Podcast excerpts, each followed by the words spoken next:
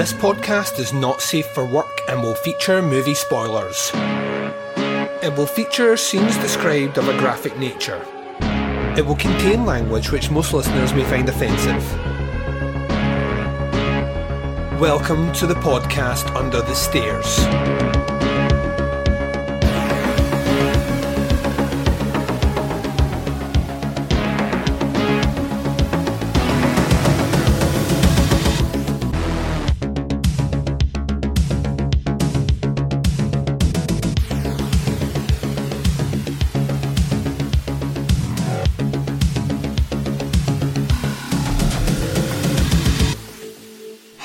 And welcome to the podcast Under the Stairs. This is bonus episode 309. I'm your host Duncan McLeish. Welcome to the show. This is the last movie club of 2020 with your listener reviews on the final stop in our black exploitation journey. We have very much like we've done throughout the entire year taken specific little corners of uh, the white tapestry that is horror and spent a bit of time, four episodes a piece, looking into them. Uh, the last one we decided to do this year was Black Exploitation, and this is the very final movie. In 2021, we'll be continuing on this kind of format at Movie Club. I'll be taking us to somewhere else in the world and setting out another four part series on that and continue that right through 2021. I just want to say up front that it has been brilliant doing Movie Club this year. I have loved the participation under what has been maybe the most trying circumstances that any of us will be able to reconcile our head with um, in our life on the planet.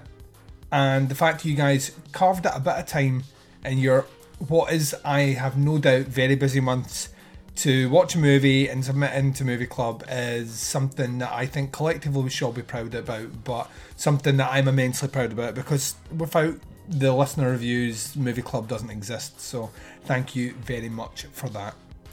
There is very few episodes left uh, this year, two to be precise. Uh, one from the podcast Under the Stairs, which comes by way of a very drunken, somewhat not quite accurate movie commentary dropping tomorrow um, for Warlock. And on the Teapots Collective, that's where your second episode is. The last episode of Opera Omnia Season 2 will drop. Myself and Richard Glenn Smith looking at the final Peter Strickland movie in Fabric. And then we close our doors officially. So Podcast Under the Stairs will close doors, return for you Monday, January the 11th, 2020. Two weeks off for this guy. Very much looking forward to it.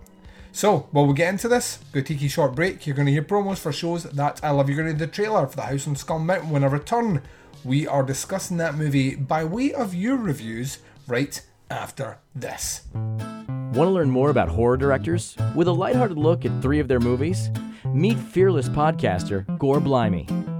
I've been unsettled by bats in the past and startled by parrots, and I've even been known to jump at the odd cockatoo. Discover horror films that are classics and others too. There's a topless aerobics massacre, an exploding rock singer, cannibals, nude martial arts, a deep fried prostitute. But it's not all silliness. You'll get proper movie breakdowns, opinion, and background information too. Yep, in the 80s and 90s, Jeff Stryker was huge in gay porn. In every sense.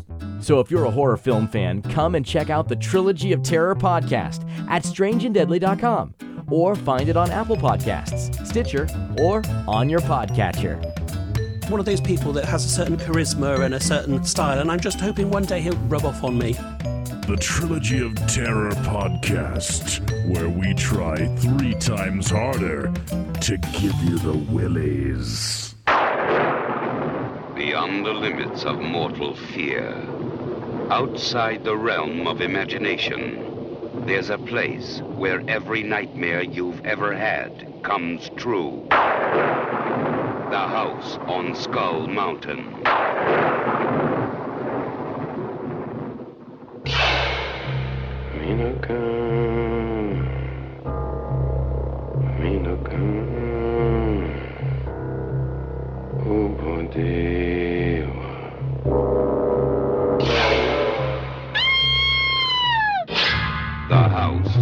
Skull Mountain. Beyond its doors, the unknown waits.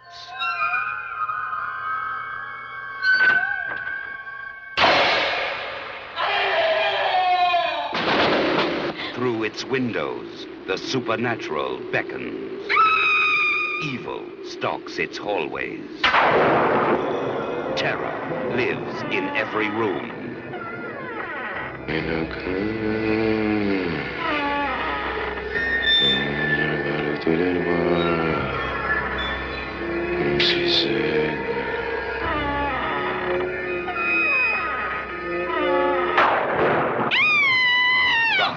On Skull Mountain. Arise, Pauline Christophe! Awake from your long sleep! I, Thomas Petson, command it! where death reaches from beyond the grave claim the souls of the living.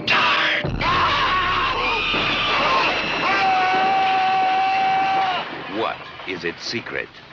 Who holds its power? When will it strike again? Victor French, Janie Michelle, Jean Durand, Mike Evans, and Ella Wood.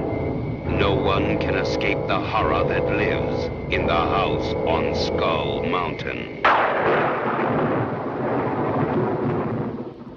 And welcome back. So let's get into this, shall we? Let's start with Tim Walker, who says, Dear Duncan and Teapots people, we've got one last blaxploitation film to do and one last review for the brutally long year of 2020, The House on Skull Mountain from 1974.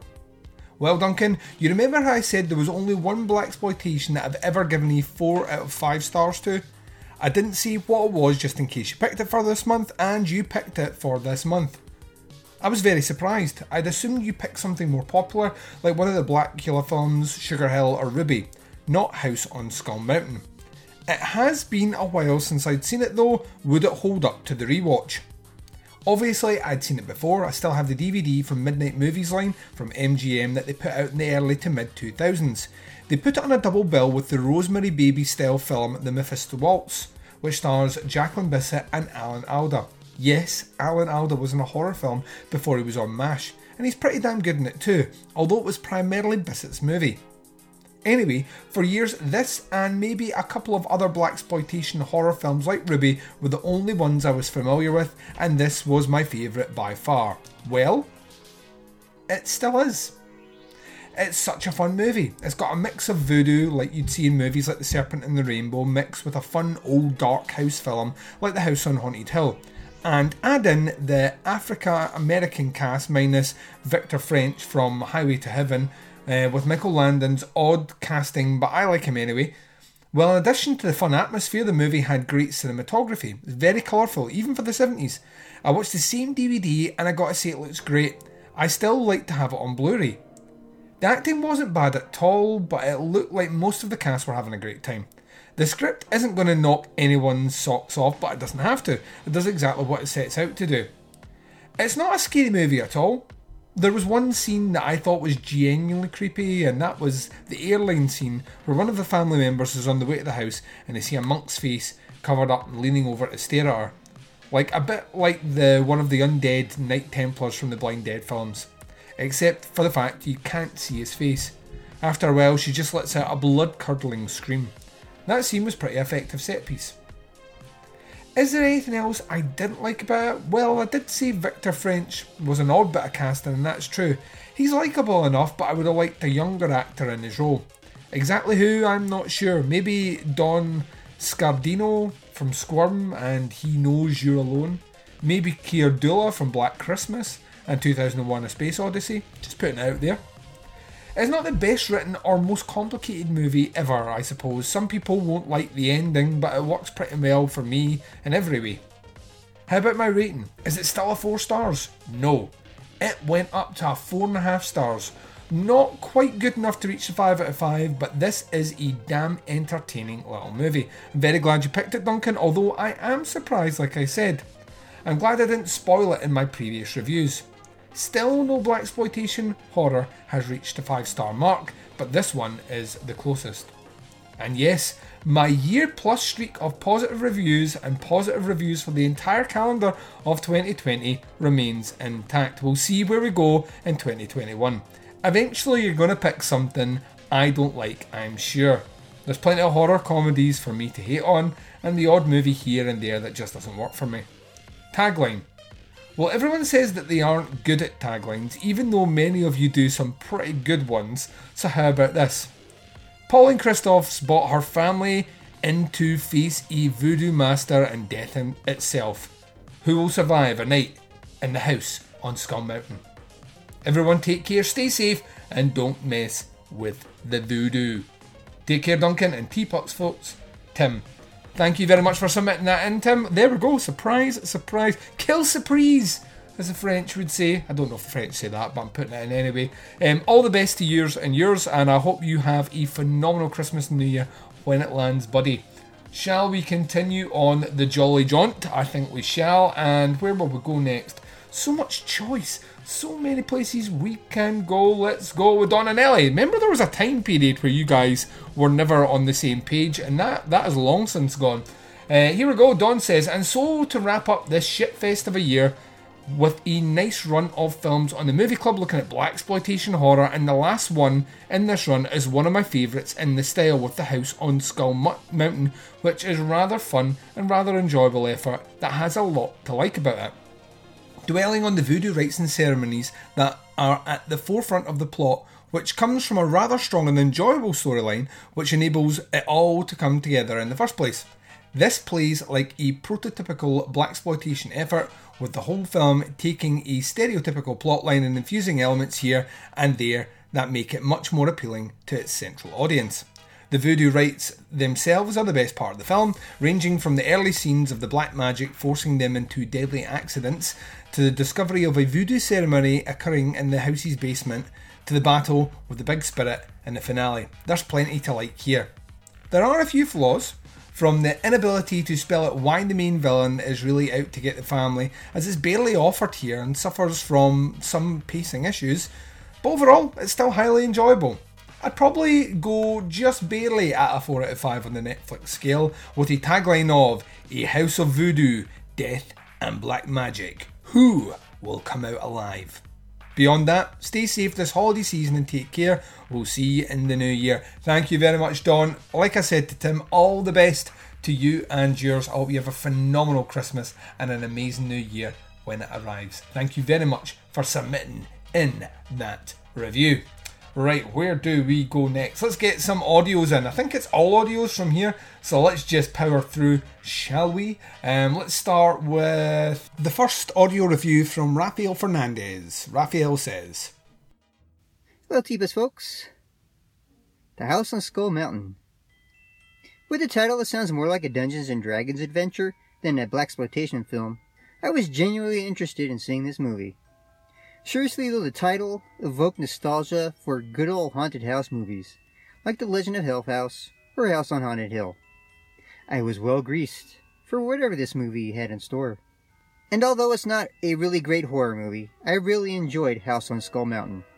In fact, I think it's the best of the black exploitation films we've seen in this series, discounting Ganja and Hess for no reason other than personal preference, though it is, of course, a superior film. Thanks, Duncan. First of all, we have a classic spooky premise. The death of a family member causes distant relatives to converge on her family estate, forcing together a diverse ensemble of personalities, which makes for some good cinema. I especially liked Philippe, played by Mike Evans, as the hit but abrasive youth.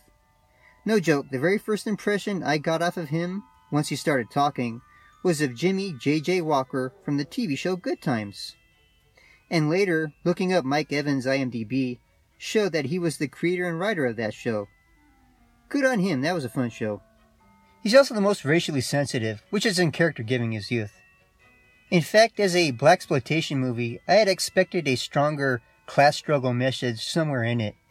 In fact, at the scene where the lawyer reads Pauline's letter to her family, she states, Yours is no common ancestry, but a proud and powerful line, rich in history. My enemies are defeated. Yours, perhaps, lie dormant. And I thought to myself, was that letter loaded with hidden meaning? Because it could be argued that a previous generation won its civil rights victories, but inequality is still around for posterity to deal with. I looked up Senator Leroy Johnson, A name so stereotypical it beggars belief that that's his name, but it is. He played Mr. LaRue the lawyer, and actually played a role in Atlanta's own civil rights movement, as well as being the first black state senator elected in Georgia since 1907, when he won his seat in 1963. So I'm almost certain that there was an inspirational purpose to that scene. The movie's lead, Dr. Andrew Cunningham, is probably the schlubbiest hero in film history. He's played by Victor French, who apparently had a career playing mostly villains due to his harsh visage, but found success in a role on the popular Little House on the Prairie. Janie Michelle as Lorena Christoph is gorgeous. That's all. No, seriously, she had a decent career in TV like most of these folks, but she was also in previous years' Scream Blacula Scream. But it's been too many years since I've seen that movie to say anything about it, her performance there. She does a pretty good job in this movie, asserting herself when she needs to, but it's still the era where female characters were ultimately damsels in distress at some point in the movie, so that's what happens here. But for me, the character who steals this movie is the butler slash villainous voodoo warlock, Thomas Petion, played by the genuine Haitian born Jean Durand. He has a look and screen presence that was intense. Once he was in his full comic book villain mode, he absolutely chewed the scenery with his performance. Especially that fake cave set that could have come from an episode of Star Trek. He has some TV credits as well, including Rod Serling's Night Gallery, but I bet his thick accent kept him from greater success in Hollywood. Which is a shame, because he makes a great villain. I have to say, a big 4K TV didn't do the matte painting of the house on Skull Mountain any favors.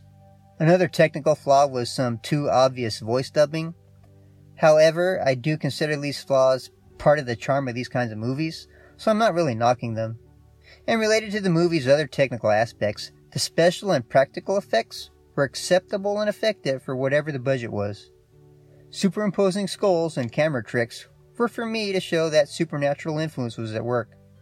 And I really liked that feathered voodoo charm bleeding and burning a hole in Pauline's coffin. It was just as effective as the burning off of the swastika from the crate containing the Ark of the Covenant in Raiders of the Lost Ark, but probably cost a lot less. And I think they did a great shot where the Grim Reaper appears to Harriet on the airplane by slowly turning around in its seat to look at her. Someone with video skills could tweak the coloring and play with lighting effects, and that shot would be equally effective in a post not horror film.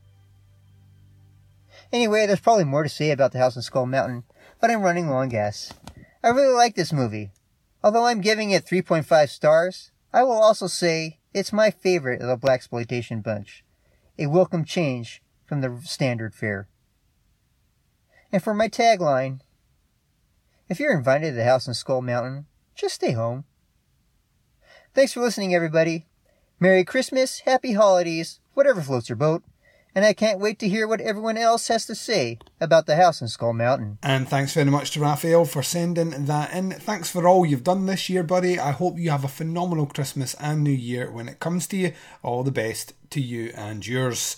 Right, let's turn our attention to David Garrett Jr., who says. Hello, Duncan and Teapots listeners. David Garrett Jr. here, back again for December Movie Club Challenge here for 2020. This is the last movie for the black exploitation ones that we've been kind of working through here, and this one is The House on Skull Mountain.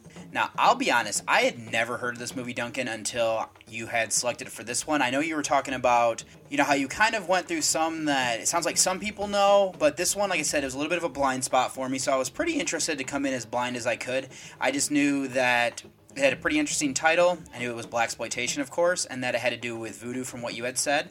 Now, this one we're really seeing that we have this voodoo priestess of Pauline as she passes away, and then she sends out letters to bring four cousins to the house to have her will read. But she's also worried about now that she has passed away that she that they might have these enemies that are going to come out of the shadows to kind of mess with them, and we get to see that as that first night that they're there. Now, what is interesting for this movie for me is that it feels like it's combining the older like old dark house subgenre of films and mixing it with voodoo.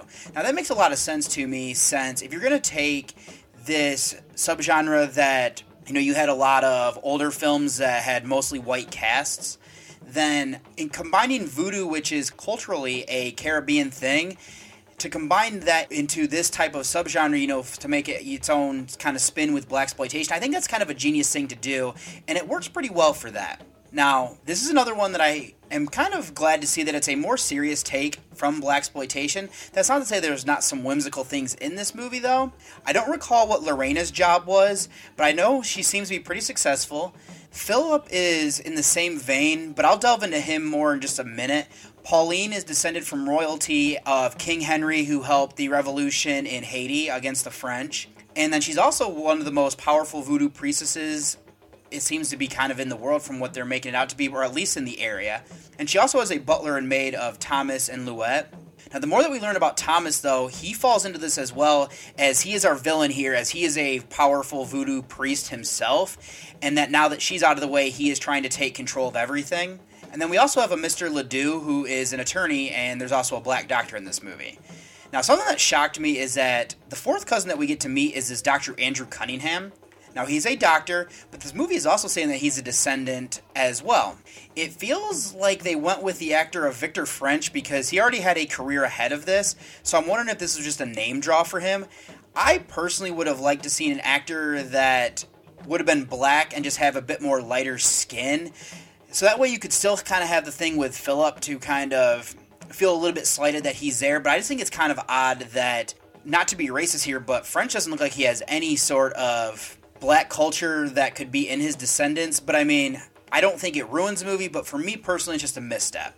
Regardless, though, I do like the voodoo aspects that we get in this movie. The house is just a great setting, as there's some secret rooms. I love the skulls that they have all over the place. And then this kind of helps to build the tension. And it also works that Andrew is a doctor of anthropology. He is drawn to learning more about voodoo, and the reason being is that there's heritage and probably something in his DNA there. It is even more fitting who the reveal is that, you know, of course, that Thomas is his voodoo priest as well, and that he has fallen in love with Lorena despite what he tells Louette. And I think there's also kind of something that's that she has this powerful blood that if he kind of marries her, it'll give him even more power from kind of what I'm gathering as well. I do think that the acting is pretty solid across the board. I think French, despite my issues with him being cast, I think he turns in a really good performance here. I like what he does. I liked the actress of Michelle as the damsel in distress. Durand as Thomas was really good. Evans as Philip is kind of interesting as he's a jerk. I do like that he embodies this jive type of person, but he's just somebody that I'm glad he kind of gets his just punishment, but I don't necessarily know if he needs to die. He just kind of is kind of an asshole throughout everything thought the rest of the cast rounded this out for what was needed. The effects of the movie are kind of interesting as well, is that they're a bit cheesy, if I'm going to be honest. I do think that they're, you know, being from the 1970s, it does add a bit of charm there. The house is either a miniature or it's just a matte painting. My problem is that they don't do a great job of that. The house always looks dark and gloomy, but then when you're not that far away but seeing it at a distance, it's bright and sunny. I think they could have done a little bit better there to kind of and even when you're closer to the house, it never is looking as gloomy as it does when you're looking from afar. I would have liked to seen a little bit more of that, like a little bit more care there taken. But you know, this does place in Georgia, where it is you know sunnier and warmer. I do like what they do with the voodoo, you know, having this creepy hooded figure that we see periodically. There are snakes that are also kind of creepy. And it's also kind of cool is that I'm wondering if I don't know enough about voodoo to be kind of an expert on it, but it is kind of cool to hear this thing about Lou Dimbella because that is definitely something you hear from like Child's Play. And the house is just a great setting on top of that, as I've already said. I like what they're doing with the drums for the voodoo ritual. At first, I was confused about this, and I was wondering where it was coming from, but I do like by the end of it that this is all explained, so I'm on board there. And I do think that this voodoo bit that we get in the climax does run a bit long and starts to almost feel like it's there for filler, but, you know, not enough to ruin anything for me. So with that said, I think this explores some interesting aspects while also being a bit cheesy. I really like combining the old dark house subgenre with the black exploitation with voodoo. I thought that the acting was good across the board. The effects we get are solid. If I do have some slight issues here and there, but none that kind of ruins everything. Mostly, it's just kind of seeing the house on the mountain from afar. There's some issues with the casting for me, but again, does not that doesn't ruin anything. So I do think that that actor plays his role very well aside from that, I like that they add a little bit of whimsical stuff that you normally get with this subgenre at times, while also giving it just a solid movie in general. I would actually rate this as above average and definitely worth the viewing if anything that I said has ticked you know people's boxes here. But my rating would be on the Teapot scale would be a three out of five for this movie. not great, but I think it's kind of a fun one and does some interesting things for me. And then for my tagline, Duncan, I have Can you survive a night of voodoo and terror in the house on Skull Mountain? Probably one of my better ones for me personally. But once again, glad that you do these. Pretty excited that we've, you know, ran through these four black exploitation films as I've only seen one of them prior, so you're, you know, helping me with some of my blind spots here. Definitely intrigued to see what you have next in store for us in this, you know, upcoming year that we have. And, you know, thank you for everything that you do, Duncan. Your show definitely keeps me entertained and helps me get through my work days and whenever I get a chance, you know, to listen. I hope everything is great for you as well as all the listeners throughout the holidays. Can't wait to hear the episode and to hear what the others think about this movie. And this is David Garrett Jr. signing off. Massive thanks to David Garrett Jr. for submitting in that review. David has taken part in all the months this year, like so many of you guys have, and it has made, like I say, it's made me smile getting those uh, reviews in every month and hearing your views on them. All the best to you and yours for Christmas and New Year, David, and uh, I look forward to interacting uh, and collaborating with you next year. Right, let's continue on. Second last or penultimate review comes in from Kate Pollock, and Kate says Hi, Duncan and Teapots listeners. Hope you're all doing well and things. It's Kate Pollock here with my review on The House on Skull Mountain. So, we start off strong here. We've got this really cool opening. There's this um, sort of real kind of voodoo vibe that we've got going on with this sort of rhythmic drumming and things and fire. And it, I think it really sets the theme to of, of what to expect from this movie. Um, we have this lightning storm flashing over Skull Mountain complete with a literal skull carved out of the rock uh, which I just thought was really cool. It's a really kind of old school um, effect and, and almost something like out of Scooby-Doo or something you know um, this stuff, you know, it just continues throughout the film, and I really enjoyed a lot of it. I think, um, you know, it, it, was cool bringing it back to the voodoo undertones, and it created suspense well. You know, you've got this really great imagery um, of like things like crows and snakes and skulls. You've got the graveyard in the back garden. I mean, the mansion overall and you know its interiors and everything is is really kind of this imposing um, sort of feature of the film. It's almost a character in itself. Um, you know, you've got the storms. It's all very gothic, and, and I just really appreciated that that.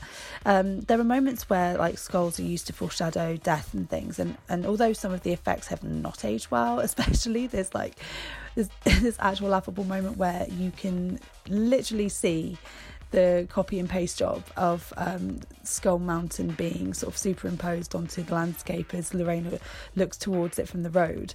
Um, I mean, I don't know if it's budget or just the time, but I was just like, wow, yeah. Um, but some are really cool, such as I, I did really enjoy the um, the moment where Lorena sat in her. Uh, her uh, dressing table, and um, you know, in the mirror, we see this sort of through her and her reflection and the bits and bobs on the dressing table, um, it sort of creates the outline of like a skull, um, which is sort of shown through. And I thought that was kind of cool. And, and the bit at the end as well, when Pauline sort of is resurrected and she comes in, we have first off we have this really creepy imagery where we just see her silhouette and her hair is all fly away, and it's it's really quite an unsettling moment. And then she comes through, and, and a bit later on, we have this sort of fade out of her face sort of slowly turning into this kind of skeletal creature. It's almost like a zombie. It kind of reminded me of the uh, the bit right at the end of Psycho as well. I thought it was really good and again quite unsettling. Um, so yeah, so you got some really cool imagery and effects going on there. Um, the set design, you know, as I mentioned the mansion and things, I think is absolutely gorgeous. The mansion is beautiful. The interior pieces are just really detailed. Um, you know, that fireplace is stunning and generally you can just kind of tell like a lot of thought went into it so um, that was really good to see um, it's a great score. Um, it's it really evokes those old movies from back in the day. You know, you've got these big brass moments for shock and tension, and um, you know, and all that stuff. And then you, at the same time, you've got this more tribal drumming kind of running through, just to remind us of like the mystery surrounding the supernatural and voodoo undertones. You know, um, there are some things that didn't work for me. Uh, one was the pacing. Um, I saw the runtime at an hour and 24 minutes, and I was so happy to see it. I even mentioned Duncan, who can appreciate my lack of time for anything. so, you know, I was really excited to see that it was a relatively short film. So it was a little bit disappointing to find that it was kind of padded for time or seemed to be a bit padded for time. There were you know a few scenes of dialogue that didn't really seem to go anywhere. There weren't really many kills to speak of and certainly no gore. Um there's a touch of blood at the beginning at the funeral and that's kind of it. Um you know we have this random montage of andrew and lorena having this date, I guess. Like they're cousins, but they all seem very touchy feely with each other. It's a bit gross. Um, and there's really kind of odd song choice over the top. So yeah, there were these moments of, of pacing which I was just like, mm, I don't know if we really needed that. Like we could probably shaved a good sort of 10, 15 minutes off this movie, I think, and and it would just been seemed a lot tighter, you know. Um, however, you know, when there was action and suspense, I thought it was done well, even if there wasn't any gore, because you know the creepy imagery of stuff that I've said before, like snakes and, and skulls and things. I thought they were used to good effect. Um, I did find the plot to be a little bit meandering. Also, I don't.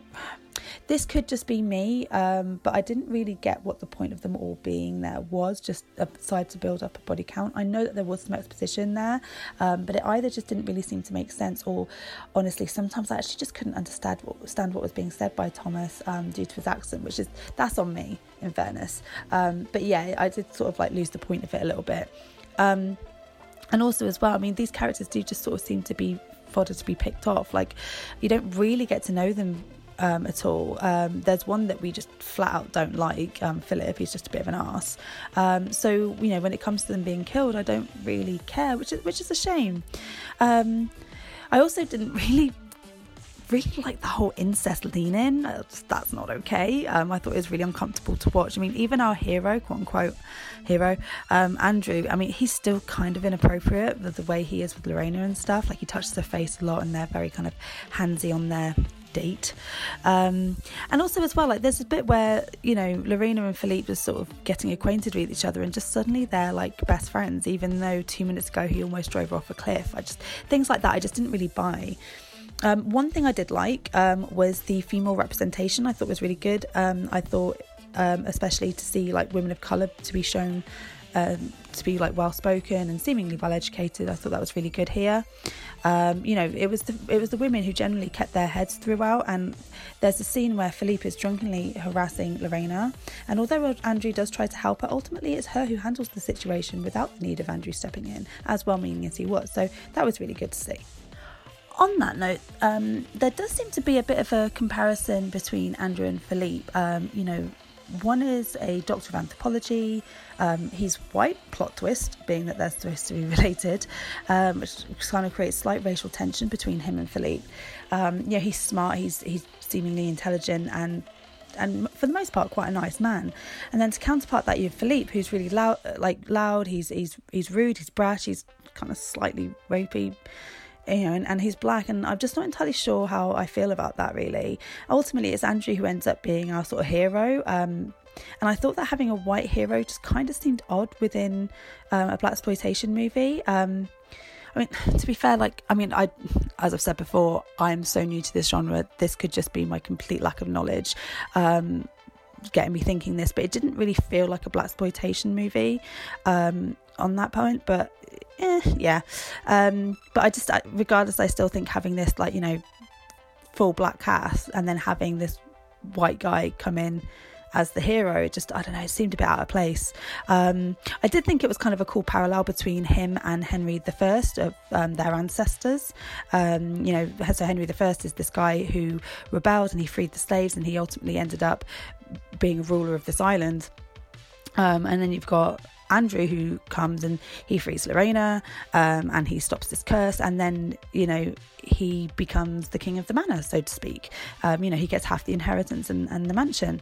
But I just I don't really get why he has to be white. It just doesn't really seem to make much context like so, sorry much sense within the context of the film and especially with them being related. And it's even noted in the script that it doesn't really make much sense. And I'm not sure that it adds really anything to the plot. So, you know, and then we've gone from having this um, you know, representation of black characters as some as people who are you know wealthy and, and educated and things, to having this climactic scene filled with like ritualistic murder perpetrated by black people who are just going kind of crazy and dancing. And I get that it's all like the you know the uh, voodoo rituals and whatnot, but like it just kind of seemed to be a bit of a a bit of a, a, a, a, like a downslide, if that makes sense. Um, it's not a very good word, but I hope you know what I mean. Like it just sort of, you know, you've gone from having quite strong representation to go into this very kind of stereotypical, sort of more negative connotations of, you know, the typical sort of, you know, voodoo murderous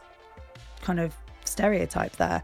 Um, and especially when you've got a white man coming in to save the day. So, yeah, I just didn't really understand that choice. Um, I might be looking into this, but the you know one thing I did think was kind of noteworthy for the time is that you've got this white man who um, not only is not racist, which is great, um, but he uh, you know he wants to actually find solace and integration within a black um, within a black family and you know his his black heritage. So I thought that that was kind of a, um, progressive for its time, um, all things considered.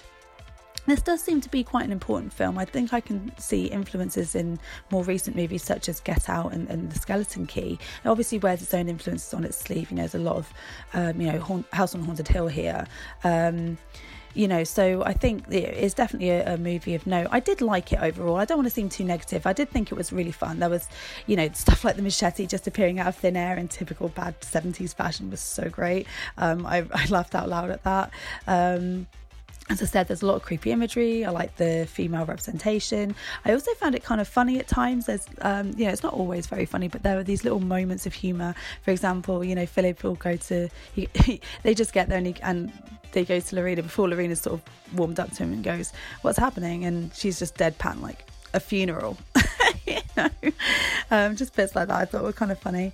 Um, I also thought it was really suspenseful. Um, I thought it was beautifully shot, albeit some dodgy effects. So yeah, the plot didn't fully click with me, and I thought it missed the mark when it comes to some of the racial themes. However, that could just be me. Maybe I'm looking into this more than I should. Um, I'll be happy to hear. You know, I want to hear other, what other people think because you know, in case I'm just completely wrong. Um, but I do think that this is a film worth watching for sure, and I think it's one I'll probably go back to in future. You know, someone said, "Hey, do you want to crack this on?" I definitely wouldn't be opposed. So for me, it's a 3.5 out of 5, somewhere between I like it and I really liked it. Um, you know, it could improve on future watches. I don't know, but I'm uh, yeah comfortable at 3.5 for now. Um, so yeah, thanks Duncan for this one. I'm always glad to have watched your recommendations, and as usual, looking forward to hearing other people's thoughts. Um, and I'm also really excited to see what we'll be covering in next season's movie club. So anyway, that's me. But I just wanted to, before I go, wish everyone a very merry Christmas, a happy Hanukkah, or whatever holiday you may celebrate, um, or even if you're just celebrating the end of 2020. Woohoo! We can all cheers to that. I think so. Yeah. Anyway, have a great time, whatever you're doing. Bye. And thanks very much to Kate for submitting in her review. Kate, I hope you and your lovely family have a phenomenal Christmas when it arrives and an amazing new year.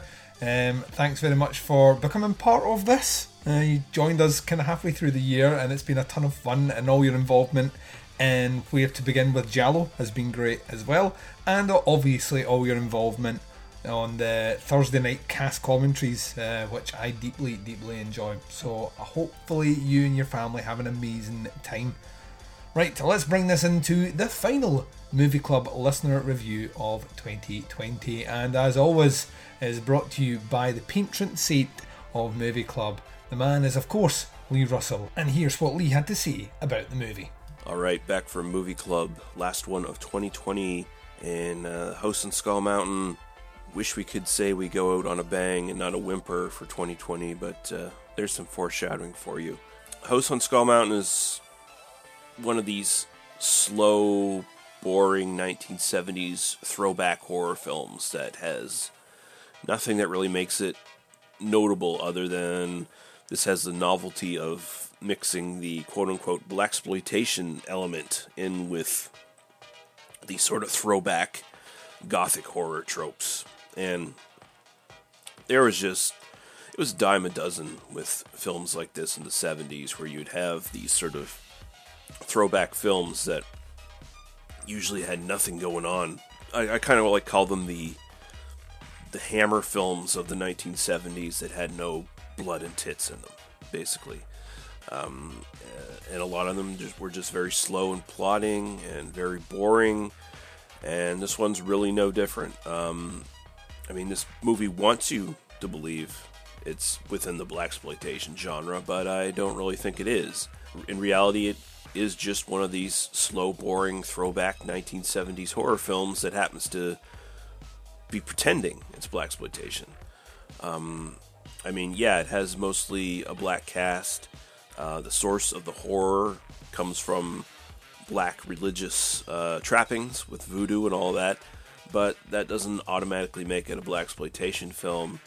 And also shoehorning in a white lead who is both seemingly romantically interested in the black female lead and is also related to her just makes me stop and take a double take and wonder what the hell people were thinking when they were making this film. Um, I mean, when you look at stuff like that's actual black exploitation, like Blackula, Ganja and Hess, and even like Doctor Black and Mister Hyde, uh, has some sort of real social commentary deep underneath it about contemporary black culture and either how the inner political relationship between classes and the black culture um, work together and pull apart, or also throwing on top, and usually this is the case, the uh, history of you know victimization from white culture and how that relates to contemporary black culture and what they think of it, and a lot of the horror came from those things. Here, it's just a base, goofy horror imagery that sort of pops up here and there and makes no real sense. Uh, the fact that it's voodoo related is just more window dressing than anything else. Um, you, you just see a lot of goofy shit in this film, and but it's unfortunately not goofy enough to make it entertaining. It's just kind of like lame. Um, not much of it makes any sense. Like I said, the constant shots that go to the sort of cheap mock up on Skull Mountain of the house on this really goofy looking mountain. Um, they just feel sillier than was obviously intended. And they just sort of make me groan and roll my eyes. Um, if the movie had been like over the top, goofy, in, in a way that was entertaining, I'd totally change my opinion on this. But I just find this kind of boring and kind of stupid.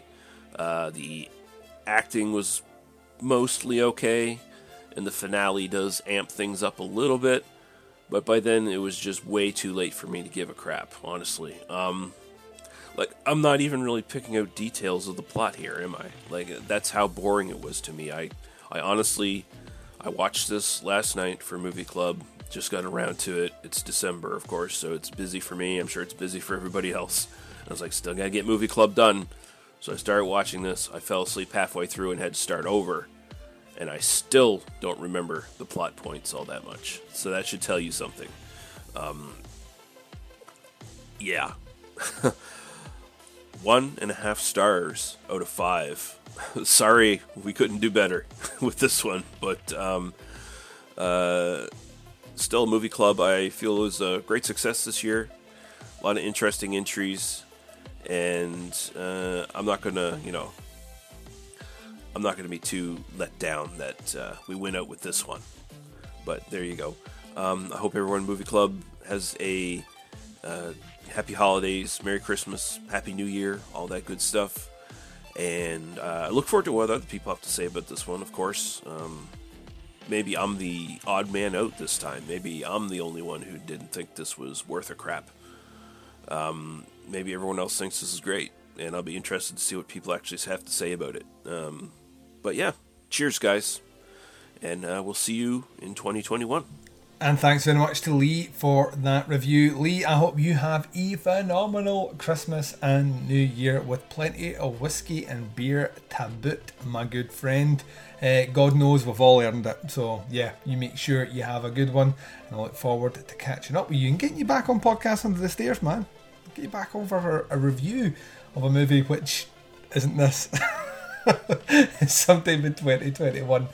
Uh, interestingly enough, Lee, I, am kind of with you on some of your points. I don't necessarily count this as a black exploitation movie. I think it's, I think it's put there because it's easy to put it there, but I, I, I definitely feel that it leans more towards a movie which isn't tackling the same sort of uh, social, racial, and political issues that most black exploitation movies cover. Um, and I think because it has a bit of voodoo in it and it has a mostly black cast, it's very easy to to kind of navigate it into that genre um, without it being maybe totally apt. Um, I do disagree on the entertainment thing. I find this movie wildly entertaining, but we all have our own crosses to bear, and hopefully you found some sleep, man. You sounded tired, and I don't want to be the man that denies you a couple hours sleep to watch a movie you had to watch twice. Um, that's never cool. But yeah, I hope you have a great Christmas and New Year. Thank you very much for participating. I think you were all but one this year, which is kind of fucking amazing. So thank you very much, buddy. Right, we're going to take our final break of this episode. When we come back, we're closing out the show right after this.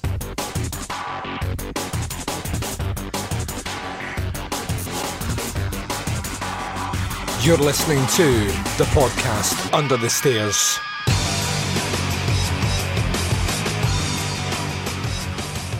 And you've been listening to the podcast Under the Stairs. This has been bonus episode 309. This has been Movie Club with listener reviews for Challenge Teapots December 2020. The final stop in our black exploitation journey and our final movie club of 2020. Thank you for everyone who took part in this episode and everyone who took part in Movie Club in 2020. A fairly fucking horrible year, but it's almost behind us, ladies and gents. There's a multitude of ways to check out the show. Wherever you're listening to us right now, hit subscribe. That way you get access to all the episodes as and when they drop and access to the entire back catalogue of Teapots content. If you subscribe to Teapots Collective as an additional feed, you also get Where to Begin with Giallo, Opera Omnia, Chronicle, and Doing the Nasty to Boot. Visit our website, it's teapotscast.com. Our merch page is teapotscast.bigcartel.com. On Facebook, it's facebook.com forward slash groups forward slash teapotscast for the podcast under the stairs Facebook group page. For the Teapots Collective page, it's facebook.com forward slash teapotscast.